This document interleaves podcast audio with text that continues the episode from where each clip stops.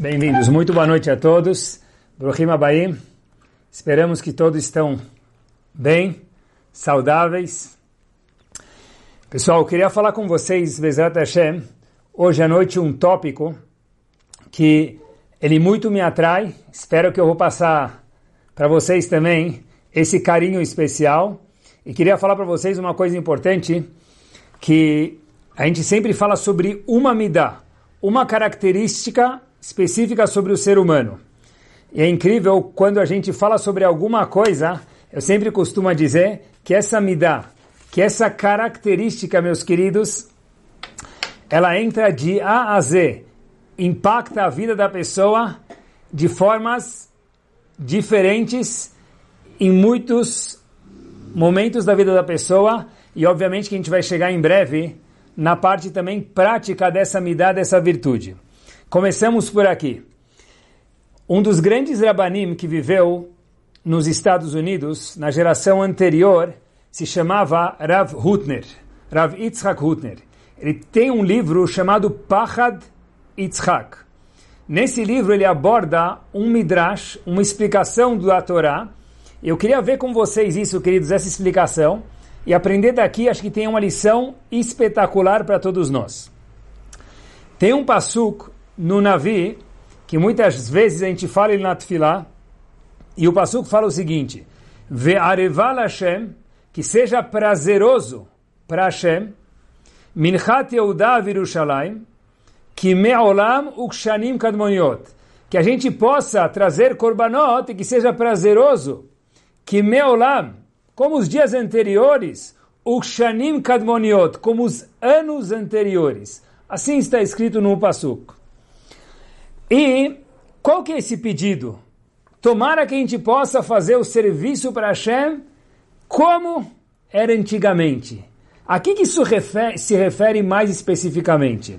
Diz o Midrash algo bárbaro. Está escrito o seguinte, que Meolam, como os, aqueles dias, se refere à época de Noach. Ukshanim Kadmoniot, e como aqueles anos anteriores, parece algo maior ainda, aos dias de Hevel. Hevel, logo depois da criação do primeiro homem de Adam Arishon. Pessoal, o estágio mais top que houve está escrito que Meolam Ukshanim Kadmoniot.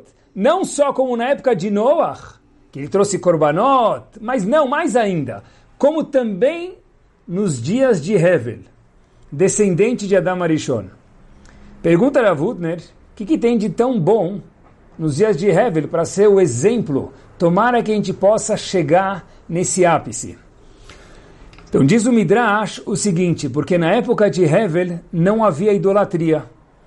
Então, a gente sonha, olha, Kime Hevel, que não havia Vodazara, não havia idolatria. Então não somente Kime Olam, como também o Kshanim Kadmoniot, igual, meus queridos, nos dias de Hevel, descendente direto de Noach, de Adam Arishon, melhor dizendo, primeiro homem, que não havia Vodazara, não havia idolatria. Pessoal, o que, que muda se havia idolatria ou não? Hevel, por si só, não era um idólatra. Então, qual é o pedido que a gente possa fazer os korbanot, fazer os sacrifícios, fazer nossas tefilot, o nosso serviço para Hashem, viver de uma forma igual Hevel, quando não havia Vodazara. Mas, Habibi, Hevel não fazia Vodazara ser igual a Hevel, que, que muda se tinha Vodazara na época dele ou não? De qualquer forma, Hevel não fazia idolatria a Vodazara. Para responder essa pergunta, pessoal, eu queria compartilhar com vocês um trecho, meus queridos, de poucos minutos de atenção para a gente poder desenrolar o assunto de hoje. Um dos grandes rabanim da dinastia de Brisk, o Rav de Brisk, tem um livro chamado Bet Halevi sobre o Humash. Esse livro existe somente sobre Bereshit e Shemot, sobre os primeiros tomos da Torá, Bereshit e Shemot. Lá, o Beta Levi traz uma ideia impactante, meus queridos, em Parashat Noach. Ele fala para a gente o seguinte: olha, o mundo inteiro foi literalmente por água abaixo, como a gente fala no português, mas aqui é literalmente na geração de Noach. E a pergunta, meus queridos, é: por quê? O que aconteceu para o mundo acabou de ter sido criado, Hashem falou, the end, game over. Por quê? O que aconteceu para Hashem trazer o dilúvio? E ainda mais, pergunta o Beta Levi, a gente ainda pode entender porque as pessoas foram punidas, talvez. Mas por que os animais tiveram que desaparecer, serem exterminados e o mundo recomeçar de novo? O que os animais já podem ter feito de tão grave? Assim pergunta o Beta Levi. Um ser humano, ele tem algumas responsabilidades, mas o animal, o macaco, porque ele foi castigado, ele comeu a banana sem o garfo, qual é o problema? Diz o Beta Levi para a gente uma ideia que tem que ser carregada aqui no nosso cérebro, no nosso Kodesh HaKodashim, para o resto das nossas vidas, queridos. Ele traz um princípio fundamental que a Torá fala para gente. É o seguinte, na verdade que ele trabalha um pouco na parte talvez mais mística, mas eu acho que tem tudo a ver com uma parte mais simples também, eu queria desenrolar isso com vocês. Olha que interessante, pessoal. Diz o Betalevi, tudo o que o homem faz, tudo o que o ser humano faz tem um impacto. Literalmente, repito, tudo o que nós fazemos traz um impacto no mundo. Não só o que as pessoas veem. Por exemplo, se alguém para em, para em fila dupla na rua, ele atrapalha o trânsito. Se for um Yehudi, vamos falar, olha, puxa vida, o Yehudi não se preocupa com os outros. Pode ser, isso é óbvio. Se alguém fala de uma forma indelicada, ou talvez até me desculpem grossa, palavras não gostosas, também traz um impacto, porque se eu escuto alguém sendo ríspido comigo, eu vou ser ríspido com o próximo também. Mas, pessoal, isso vai muito além disso. Se alguém é gentil para o lado bom também, eu sendo gentil com alguém, esse alguém vai ser gentil com o próximo. Agora, olhem, olhem que interessante, pessoal. Isso tudo é verdade quando as pessoas estão vendo a gente. E quando não estão vendo a gente. Quando é uma coisa que eu faço na minha casa, no meu recinto particular no meu escritório, no meu quarto. E aí, como funciona? Diz o Betalevi o seguinte, pessoal. A Torá está vindo ensinar para a gente em Parashat Noach uma mensagem espetacular e um aprendizado. Tudo que nós fazemos, independente se as pessoas veem ou não, se está acessível aos olhos, aos ouvidos dos outros ou não, queridos, tudo isso tem um impacto, seja um ato positivo ou que não seja o caso, o contrário também. Olhem só até onde isso vai. Uma vez estava estudando algumas alachot e vi quando alguém compra uma casa, por exemplo, ele se muda para uma casa nova, está escrito nos legisladores que a pessoa deve pintar a sua casa, se possível. Pintar. Por que pintar? Porque alguém morou lá antes naquela casa, a casa que alguém já morava, e agora ele entrou para morar lá dentro, e as paredes da casa absorveram coisas do morador anterior. Vai lá saber se ele foi delicado, que tipo de linguajar ele usava, que tipo de atitude ele tinha. Tudo isso fica preso, fica vivo nas paredes. Por isso, quando alguém muda para um lar novo, o correto é pintar a casa entre parentes que se diga, já que ele pinta a casa, ele compra móveis novos, ele reforma, ele quebra, ele acaba trocando a casa inteira. Isso não precisa fazer de acordo com a Allahá. Pode, mas não precisa. Mas pintar a casa é muito aconselhável. Por quê? Porque, pessoal, até as nossas casas absorvem o fato com como nós nos comportamos, mesmo que não tem ninguém olhando. Diz o Beta Levi, então, olhem que interessante. Tudo o que a gente faz tem um impacto. Por que, que os homens foram removidos da terra na geração do dilúvio, na geração de Noah? Porque agiram de forma negativa. Mas e os animais, pessoal? Qual a resposta, meus queridos? Zubeta Levi, simples. Porque os homens, através das atitudes errôneas que eles estavam cometendo naquele momento, acabaram impactando não só as paredes, como a gente mencionou, transbordou para o comportamento dos animais. Inclusive, os animais tiveram que cessar de existir, o mundo teve que ser recriado de novo. É o mundo 2.0, no linguajar de hoje. Depois da época de Noah, por quê, meus queridos? Porque o ato do homem tem um impacto. Não porque o macaco comeu banana sem o garfo, não é isso. É porque o macaco também ficou mais rude. O macaco também ficou selvagem e se comportou mal porque o homem estava sendo indelicado. E muitos comportamentos que agora não vêm ao caso, o animal também pegou, transbordou por osmose para o animal. Pessoal, eu vi uma vez uma história que me chamou muito a atenção para a gente entender o impacto que existe nos nossos atos. Sabem que nos Estados Unidos a história aconteceu, havia um senhor que estava dirigindo na estrada no meio da madrugada, indo de New York para Muncie. Hum, não muito longe, uma hora e pouco de direção, mas era, ele estava tão cansado no meio da madrugada, estava quase que dormindo na direção. De repente, ele vê uma placa muito grande escrito Open, aberto. Uau, um café aberto. Ele entra no meio da madrugada, nessa lojinha de conveniência para tomar um cafezinho, ver se acordava esse Yehudi. Quando ele chega lá, ele abre a porta da lojinha, ele estava de equipar, o atendente fala para ele, Shalom. Ele fala assim, ops, será que eu estou escutando direito no meio da madrugada, no meio da estrada, alguém me fala Shalom? Aí o indivíduo de novo, do caixa, fala para ele, Habibi, Shalom. Ele responde, Shalom Alechem. Pega o café, paga o café. O israelense que estava no caixa falou Shalom. Ele respondeu, o visitante, o, o cliente, Shalom Alechem. O israelense falou, vocês, americanos, religiosos, não sabem nem falar hebraico. Falou ele, por quê? Ele falou, eu te falei Habibi Shalom.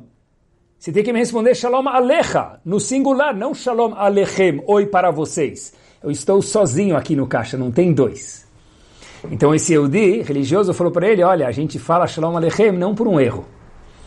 Porque Shalom Alechem, oi para vocês, porque todo Eudi está acompanhado de um anjo e de outro anjo. Tem muitos anjos que acompanham o Yehudim, os Yehudim. Então, quando a gente fala para uma pessoa Shalom Alechem, é oi para você, vocês, porque nós carregamos anjos que vêm junto com a gente. Esse Yehudi pagou o café, foi embora. Meses depois, cansado de novo, mas ele já está menos preocupado, que ele sabe que tem um café aberto no meio da estrada. Ele encosta depois, meses depois, na estrada. E ele entra na loja para comprar um café e o dono daquele coffee shop fala para ele: Você e o seu Shalom Alechem mudaram minha vida. Atrapalharam um pouco minha vida.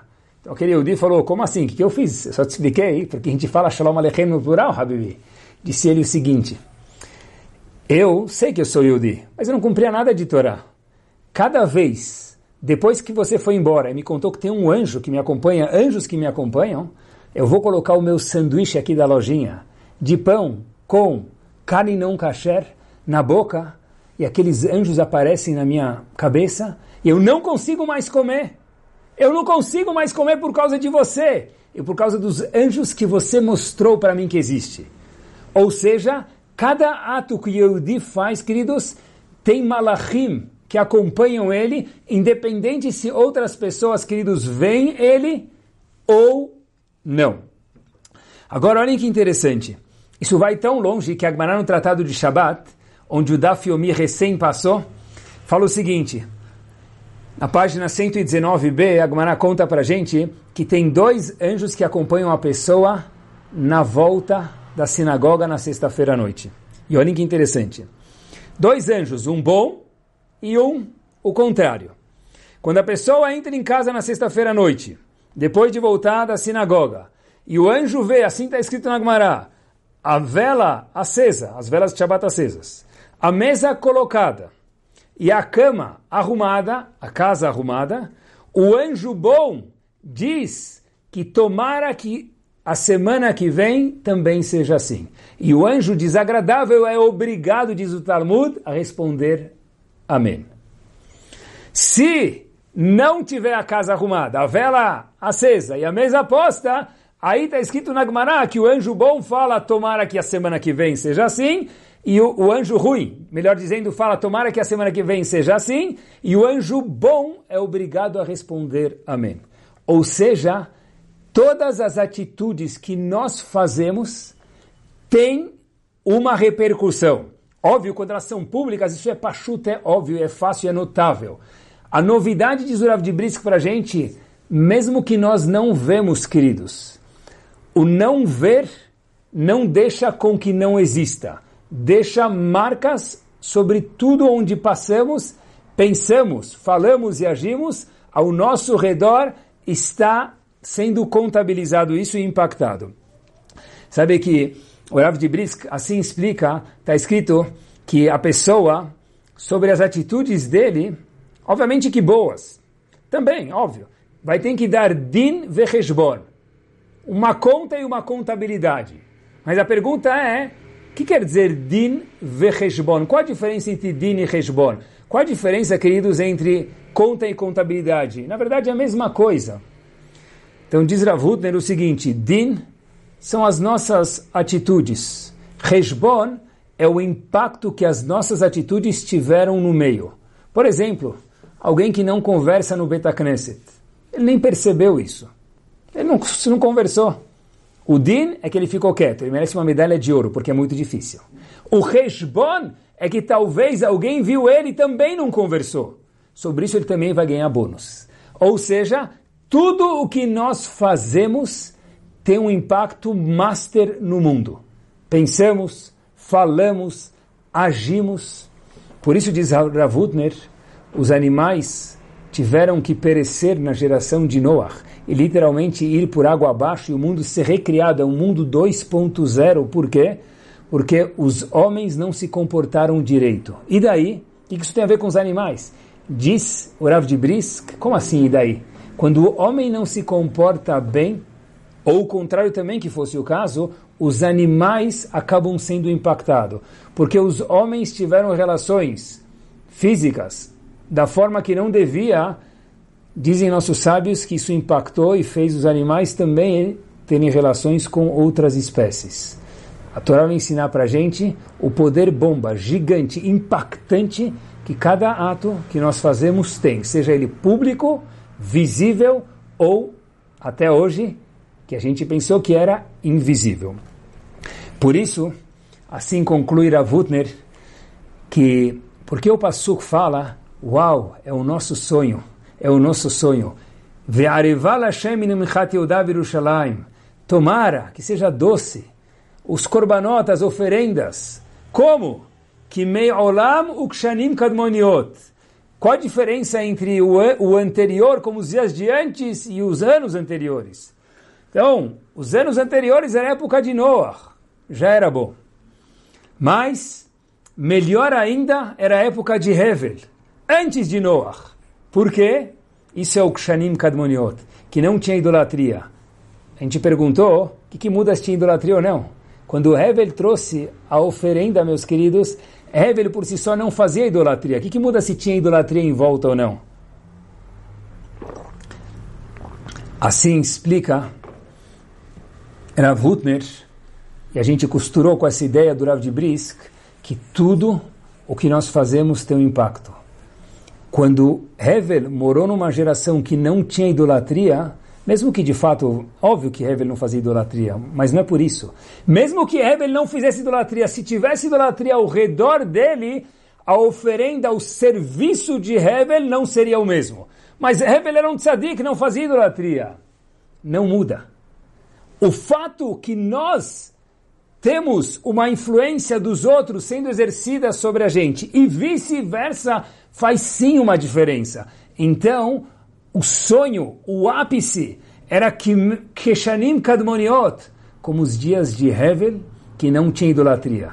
Óbvio que Hevel não fazia idolatria, mas ele nem sofreu, meus queridos, a influência, o impacto, queridos, que a idolatria fazia no mundo. Por quê? Shalom Alechem. Cada um anda com anjos do seu lado.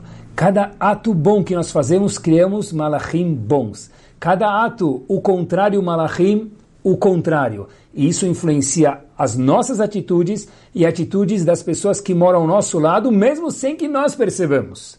Isso que é din vecheshbon. Din são os meus atos.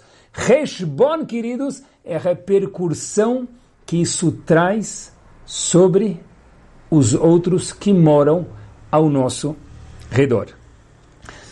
Eu vi uma Pessoal, eu vi uma história verdadeira que eu queria compartilhar com vocês dos nossos dias. Já não é mais da época de Noah, não é da época de Hevel, dos nossos dias para a gente sentir um pouco o impacto do que a gente faz. A história se passa em Tel Aviv, mil por cento verídica. E estavam na porta de um Betacneset, já alguns anos atrás, em Tel Aviv. E Tel Aviv talvez não é tão difundido como outros bairros, outras cidades em Israel de Torá, hoje talvez até mais, mas antigamente já não era. Tinha nove pessoas numa sinagoga um pouco menor, estavam procurando um décimo. Até que esperaram, esperaram, não chegou, eles tomaram a coragem de ir para a porta e procurar uma pessoa. Passou uma pessoa lá, tinha cara de ser Yehudi, convidaram ele e falaram, olha, você pode ser o décimo, por favor? A gente tem nove pessoas esperando já faz alguns minutos para completar a minyan. O senhor pode ser o décimo para fazer minhá? Vai demorar de 10 a no máximo 15 minutos. Esse indivíduo fala, olha, pega outra pessoa, por favor. Eu não sou o perfil de completar minyan. Ok? Eles olham para um lado, para o outro, não tem mais ninguém passando, e de novo falam para a mesma pessoa, por favor, quebra um galho, Habibi. Deixa a gente. Entra, seja você o décimo, participa com a gente. Ele falou, eu já te expliquei que eu não sou o perfil. Ele falou, mas por favor, não vai passar de 10 a 15 minutos. Aí ele falou, tá bom, vai, eu vou te fazer esse favor. Entra esse décimo pessoa na sinagoga, completamente desacostumado, faz tempo que não ia na sinagoga, Kadish, Amidá, não conhecia muita coisa. Ficou escutando, foi respeitoso. Pessoal, essa pessoa própria contou a história, ele saiu da sinagoga, nem rezou Minchá naquele dia, porque nem sabia como rezava. E essa pessoa, meses depois, mudou. Esse jovem, esse adolescente mudou. Foram perguntar para o pai dele o que aconteceu de estranho com seu filho. O que aconteceu de, me permitam, entre aspas, errado para ele precisar fazer chuvá que aconteceu? Aconteceu alguma tragédia, alguma coisa? Falou, não, não aconteceu nada. Mas seu filho, você não tinha muito, muita prática em Torah e Mitzvot, de repente eu estou vendo que teu filho está mudando bastante. Pessoal, o filho não sabia por quê, mas o pai contou o seguinte. Eu sei por quê. Meu pai, dizendo o avô daquele menino que completou Minyan, veio da Polônia para Israel mais especificamente aqui em Tel Aviv. Depois da Segunda Guerra, meu pai, ou, mais uma vez, o neto, o avô daquele menino que foi completar menina daquele adolescente, rezou durante todos os anos que ele chegou em Israel, até o fim da vida dele, nesse mesmo Betacneset, nessa mesma sinagoga em Tel Aviv, no mesmo lugar que o meu filho ficou parado sem rezar só para completar minyan. Quem sabe lá se não foi isso que fez o meu filho mudar. Pessoal, o filho nem sabia que o avô havia feito tefilá lá. Ninguém contou para ele, ele só foi completar minyan forçado. Não interessa. Disse o Rav de Bris que é um princípio, igual que existe leis naturais, a força da gravidade, queridos. Alguém soltar um objeto, ele cai. Uma das forças da natureza, uma das leis da natureza que a Kadosh Baruch Hu criou no mundo é que todo o ato que nós fazemos, todo maiúsculo, tem um impacto grande. Eu queria levar essa ideia um passo adiante e eu acho que tem um ensinamento muito grande para a gente, fora a responsabilidade e o orgulho que cada ato nos traz. É o seguinte, o Beta Levi explicou para a gente que existe um impacto, existe uma força talvez mística, como no caso que a gente mencionou na história da sinagoga. Mas eu queria falar para vocês que eu acho que tem uma coisa a mais aqui. Na geração de Noah não foi só o impacto místico, espiritual que aconteceu que influenciou os animais. Acompanhem comigo que interessante. Se um dono, vamos usar o exemplo dos animais, chega em casa ele tem cachorro, ele entra em casa, ele tem o cachorro dele, obviamente que o cachorro vem dar um pulo em cima do dono, dá um abraço, ele não vê o dono o dia inteiro. O, cachorro, o dono está feliz, ele dá um abraço no cachorro. O cachorro fica abanando o rabo e fica feliz por mais meia hora ou uma hora, o tempo que for. Se o dono tiver um dia não tão bom, ele chega em casa e o cachorro pula em cima dele, o dono provavelmente vai falar, sai daqui! O cachorro vai ficar bravo, cabisbaixo e talvez coitado do próximo que passar perto do cachorro. Pode ser com cachorro ou leavdir com os filhos ou com qualquer outro exemplo. Talvez o que nossos sábios estão ensinando para a gente que não é só um impacto que tem no ar. Talvez, pessoal, existe algo que o que nós fazemos impacta os outros pela forma com a qual nós agimos ou falamos com os outros. Se alguém, se um professor, ele grita com um aluno, esse aluno fica chateado. No recreio, provavelmente, esse aluno vai brigar com outro aluno, esse outro, terceiro ou quarto aluno vai chegar em casa bravo e brigar com os pais. Ninguém sabe por quê, mas é uma cadeia que um leva ao outro. Se um professor, se um Rav dá uma palavra bonita para alguém, se um pai e uma mãe, essa pessoa vai sair bem na rua, vai falar uma palavra bonita para o outro, esse outro vai chegar em casa falar uma palavra bonita para a esposa. Foi tudo lá atrás. Quem é o meritoso de tudo isso? O primeiro, o segundo e o terceiro, porque cada um formou esta corrente. Na verdade, tem aqui uma lição importante, pessoal. Se nós agirmos de uma forma alegre e sorridente, a gente impacta o mundo feliz. Se nós agirmos de uma forma triste e carrancuda, a gente impacta um mundo um pouco mais triste. Eu queria dar uma sugestão para todos. Eu sei que todo mundo precisa ler as notícias, ouvir as notícias, especialmente quem trabalha em mercados e precisa saber mais o que está acontecendo, tentar descobrir antes de todo mundo. Mas será que de verdade, queridos, eu queria que vocês escutassem com muito carinho? Eu pensei bastante sobre isso. Será que de verdade a gente precisa ler e escutar todas as notícias que saem? Pode ser do jornal israelense religioso, pode ser da. não interessa de onde que é, mas do Estado de São Paulo, da Folha de São Paulo, Globo, New York Times, aonde que for. Quanta notícia boa sai num jornal? Eu acho que se sair muita notícia boa, o jornal não vende. Tem que trazer catástrofes, coisas difíceis. Tudo o que nós lemos, a gente está aprendendo hoje, acaba me influenciando. Se é assim, meus queridos, talvez ler a piada do jornal pode, tá bom? Mas será que eu preciso ler todos os jornais, escutar todos os jornais? Talvez eu precise de um update de 3, 4 minutos cada um no que faz, eu não sei. Mas quanta notícia a gente precisa escutar? Morreu tantas pessoas de coronavírus. Espera aí, eu já estou me cuidando. Eu já estou fazendo tefilá. Por que, que a gente precisa trazer isso para a gente? Não, mas eu leio, mas não impacta. Não existe isso. O Shir de hoje vem ensinar para a gente que tudo que a pessoa vê, faz, ouve, impacta nele e também nos outros dar um sorriso, é isso mesmo. Aquela curvinha aqui que a gente tanto paga no dentista, mostra os dentes para o outro. Pessoal, isso traz uma alegria. Eu lembro que eu morei nos Estados Unidos, mais precisamente em Miami, há alguns anos. E quando eu tinha, de vez em quando, um fim de semana out, off da Yeshiva, eu ia com minha família para Disney, para Orlando. Mas não para os parques.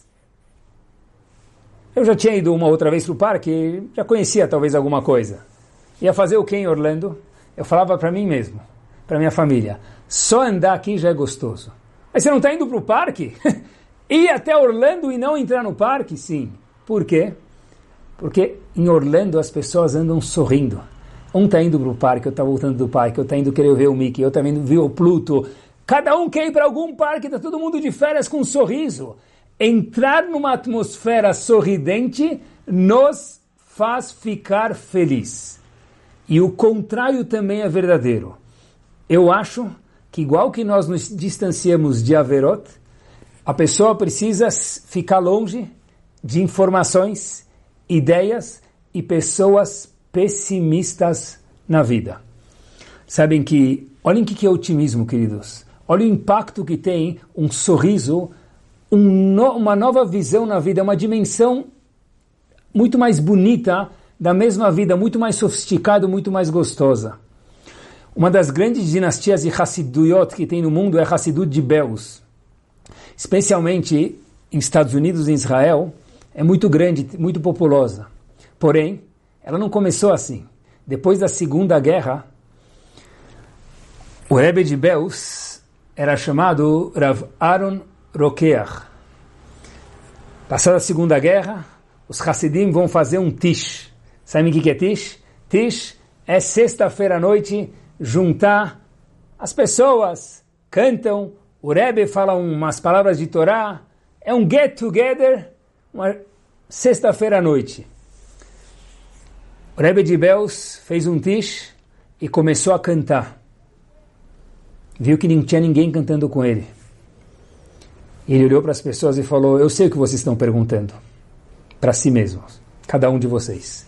Pós-segunda guerra, muitos de nós não têm pai, mãe, esposa, filhos Acabamos de chegar.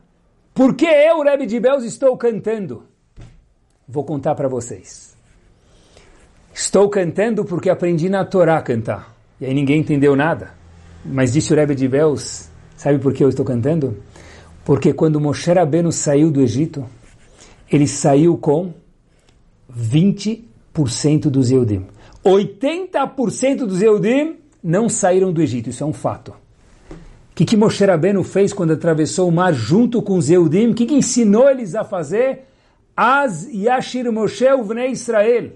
Cantou Moshe Rabbeinu. Habibi, disse Rebbe de Beus, 80% não saiu. Só saiu 20%. Como que você canta? Disse o Rebbe de Beus, canto porque sobrou 20%.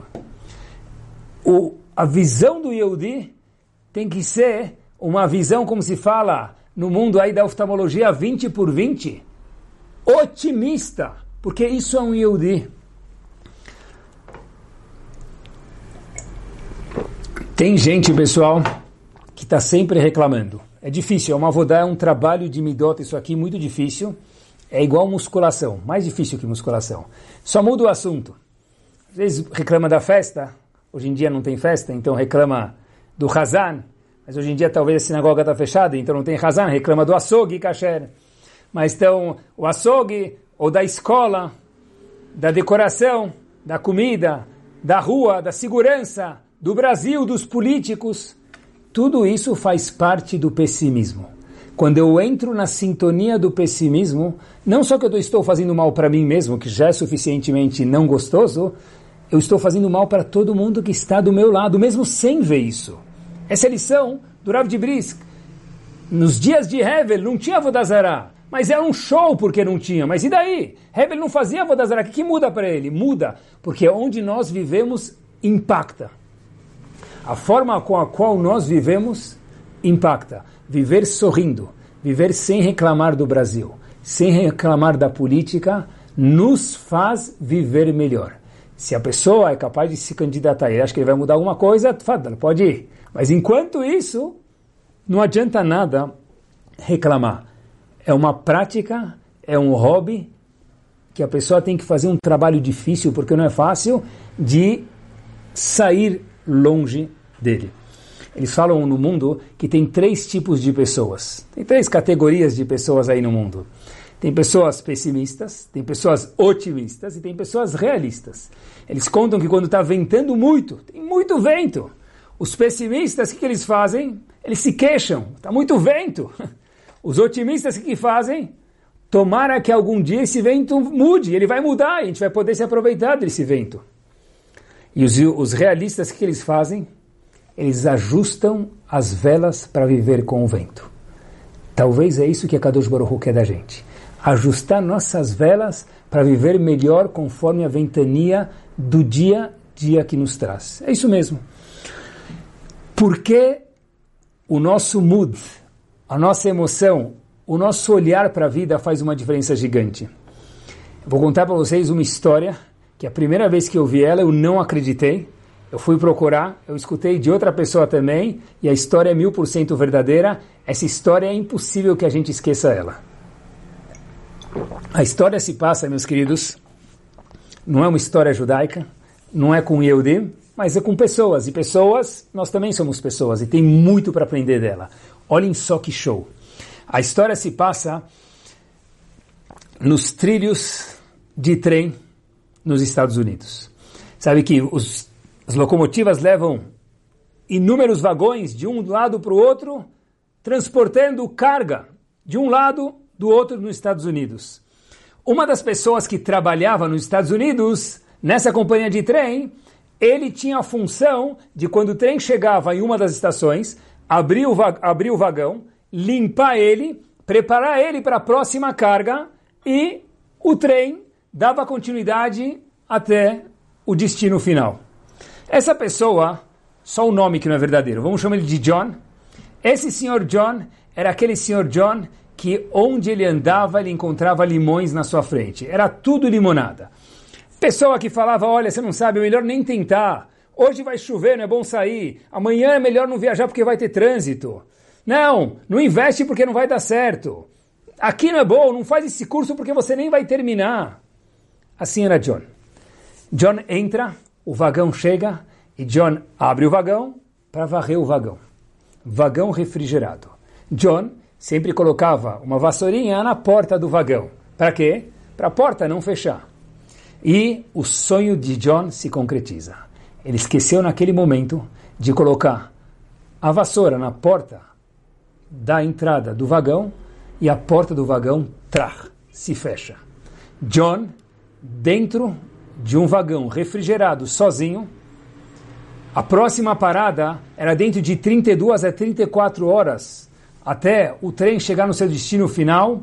John falou: O que eu sempre temi chegou o dia. John o pessimista. Vai acontecer. Ele pegou um papel, escreveu a seguinte mensagem: Querida família, o grande dia chegou, como eu sempre vinha previndo. Eu morri de hipotermia depois de passar horas dentro de um vagão de trem. O, trem chega do outro lado no destino final e vai outro funcionário abrir os vagões, abre, abre, abre, abre, até que ele entra e ele encontra uma pessoa deitada, de coma. Levam essa pessoa para o hospital. John, o médico tira a roupa de John para fazer os procedimentos, coloca um avental em John especial e pessoal, John estava de coma. O médico vê no bolso de John havia um papel. Ele tira o papel e lê. Estava escrito, querida família, o que eu sempre imaginei ia me acontecer, eu acabei terminando aqui minha vida dentro de um vagão de trem com hipotermia. O médico teve uma questão só. Pessoal, escutem com quatro ouvidos. A câmera refrigeradora do vagão estava desligada. John ficou de coma. Disse o médico como? E aprendemos dessa história, pessoal, que está aqui. Porque John estava tão preocupado que a refrigeração do trem estaria ligada, que John entrou de coma induzido, autoinduzido. Por quê? Porque ele imaginou assim. Viver pessimista nos traz uma realidade pessimista. E o melhor de tudo que nos interessa é que viver otimista, smiling, happy, feliz, nos traz uma realidade feliz. Quem diz isso não é a yoga. A Kadosh Baruch Hu nos diz isso no Sefer Torah, queridos. A nossa percepção molda a nossa realidade. Vou repetir porque isso é muito importante. A nossa percepção de vida, da mesma vida que a gente teve ontem e amanhã vai ter uma melhor, se Deus quiser, ela muda a nossa realidade. Dá para muito bem ver isso. Uma pessoa pode estar de férias fora do país, preocupado e triste. Uma pessoa pode ir para uma casa de campo uma hora da onde ele mora e ter as melhores férias do mundo, porque férias não estão na, na geografia da coisa, localização geográfica da coisa. As férias, queridos, estão aqui, na mente da pessoa. Aonde a pessoa estiver, se ele quiser ir trabalhar suas midot, é um trabalho como tudo na vida, isso fará a pessoa ficar bem. E o contrário, o aleno, também é verdadeiro. As pessoas perguntam, essa pergunta é uma das mais famosas do mundo. Será que precisa se preocupar com a Ainara mal olhado? Olha, muitos já falaram sobre isso, muitos já escutaram sobre isso, mas tem uma coisa que talvez a gente nunca escutou. E essa talvez eu queria aprender junto com vocês. Ainara, mal olhado. Será que a gente precisa se preocupar com isso?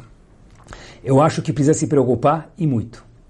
Quando nós temos um Ainara da nossa vida, isso sim nós precisamos nos preocupar. Pessoal, fitinha vermelha nenhuma aqui no pulso resolve isso.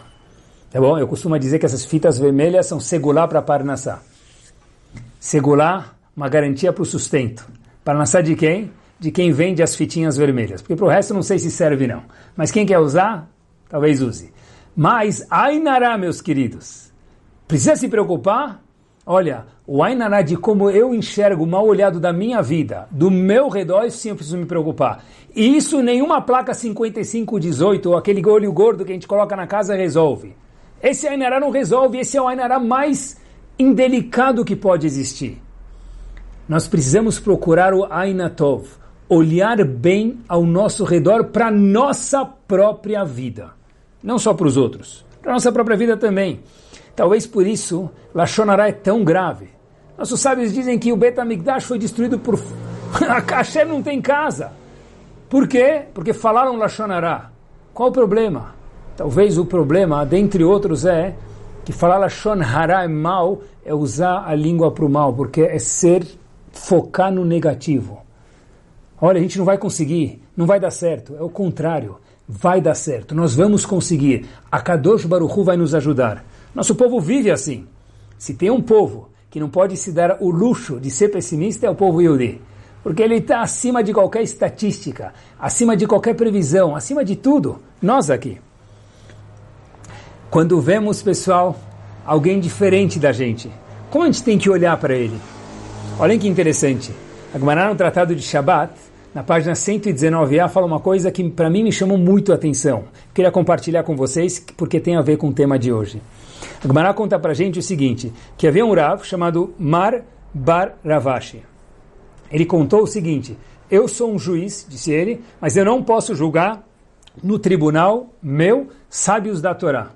Mas por que não? Disse Mara Baravashi, porque se vier um sábio, eu não consigo julgar ele.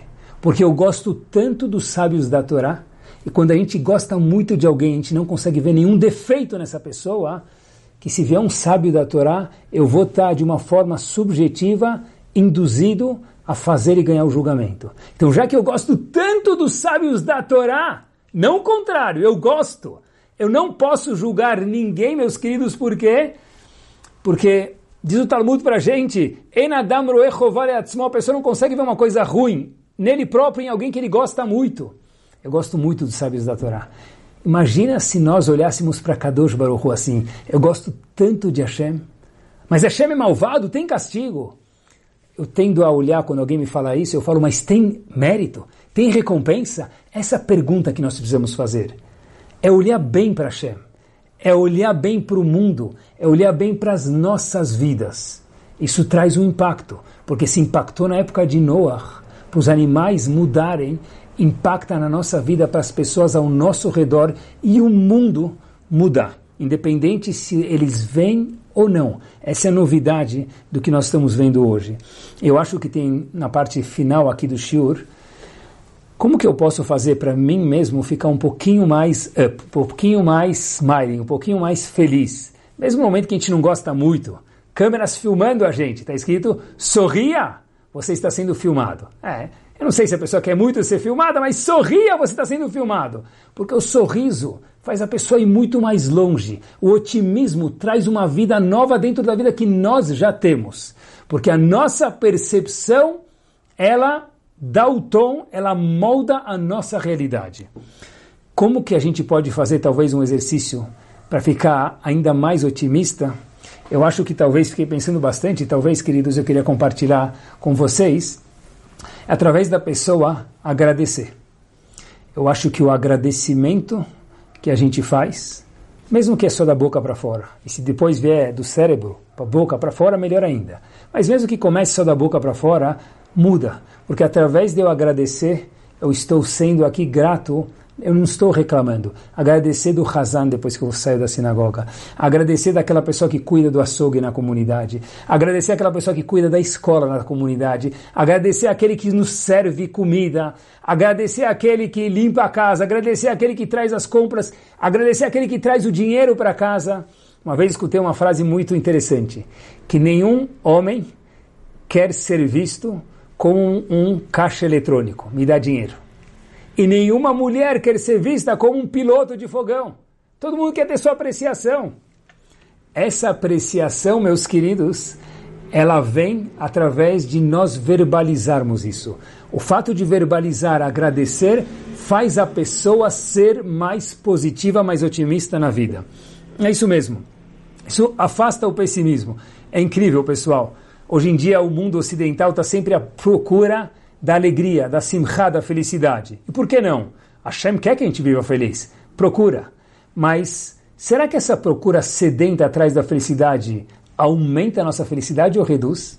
Quando estava procurando, preparando o shiur, eu dei uma pesquisada e vi um psicólogo americano disse e constatou isso em pesquisas que quanto mais a pessoa procura a felicidade sedenta atrás dela, menos feliz ele fica. Se a gente está falando de otimismo, otimismo é agradecer, é viver com um sorriso, é fazer aquela musculação aqui na mandíbula aí, os, a bochecha subir e falar, ah, sorriso, é isso mesmo. Isso é. Agora aquela procura sedenta, eu preciso ler mais um livro sobre felicidade, mais um livro a procura sedenta, precisa procurar, mas a procura sedenta sobre felicidade, sobre simcha que a Torá tanto quer, faz a pessoa ser menos feliz. Não é à toa que a cidade, que é o centro do mundo, é chamado Jerusalém. A cidade, meus queridos, que a Kadosh Baruch Hu tanto espera que seja reconstruída, é Jerusalém. Aquela cidade que a gente fala todos os dias na Midah, Boné Yerushalayim. Mesmo lugar mais lindo do mundo, lugar mais top do mundo. Dizem nossos sábios, Ur-e Betuv Yerushalayim. Veja o bom de Yerushalayim. Porque mesmo em Yerushalayim, mesmo quando chegar a Geulah, em breve, quando Hashem achar o momento correto, também vai ter gente que vai ver coisa boa e não boa. Hashem falou, peço por favor, Ur-e veja Betuv as coisas boas de Jerusalém. E com essa história, meus queridos, nós fechamos. A história se passa em Israel, já que é o Ebetuv Jerusalém, mais precisamente em Jerusalém. E quem tem lentes felizes vê o um mundo feliz. Levi, o varredor das ruas de Shari Chesed. Shari um bairro meio americano, meio israelense em Israel, em Jerusalém. Levi era o varredor das ruas do bairro de Shari. E Levi andava com uma questão na sua cabeça ao varrer as ruas. O que, que meus filhos pensam de mim? Eles têm um pai lixeiro.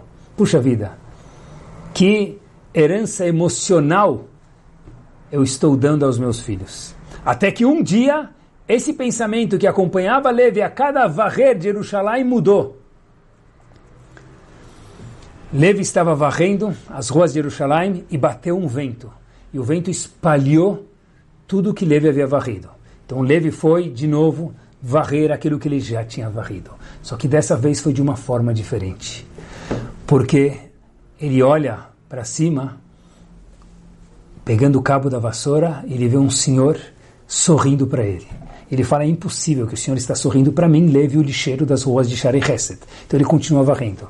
Esse senhor encosta em Levi e fala para ele, Levi, você é um homem sortudo. Levi fala, impossível que ele está falando comigo. Continua varrendo. Esse senhor encosta de novo em Levi, e com isso nós terminamos, querido. Levi fala, sim, esse senhor diz, você é uma pessoa sortuda. Levi fala, mas me explica pelo menos por quê Levi diz, porque você está limpando Jerusalém. Você está limpando a casa de Akadosh Baruch. Kadosh Baruch quando vê sua casa limpa, ele deve um thank you, um agradecimento a quem? A você e não a mim. Levi trabalhou daí para frente de uma forma diferente. Esse senhor deu meia volta e começou a sair, e Levi pergunta para ele, qual o nome do senhor? O senhor mudou minha vida. O senhor mudou minha forma de ver o meu trabalho. Esse senhor diz Arie. Levi pergunta para ele, Arie do quê? Disse esse senhor, Arie Levin. Nada mais, nada menos do que Rav Arie Levin.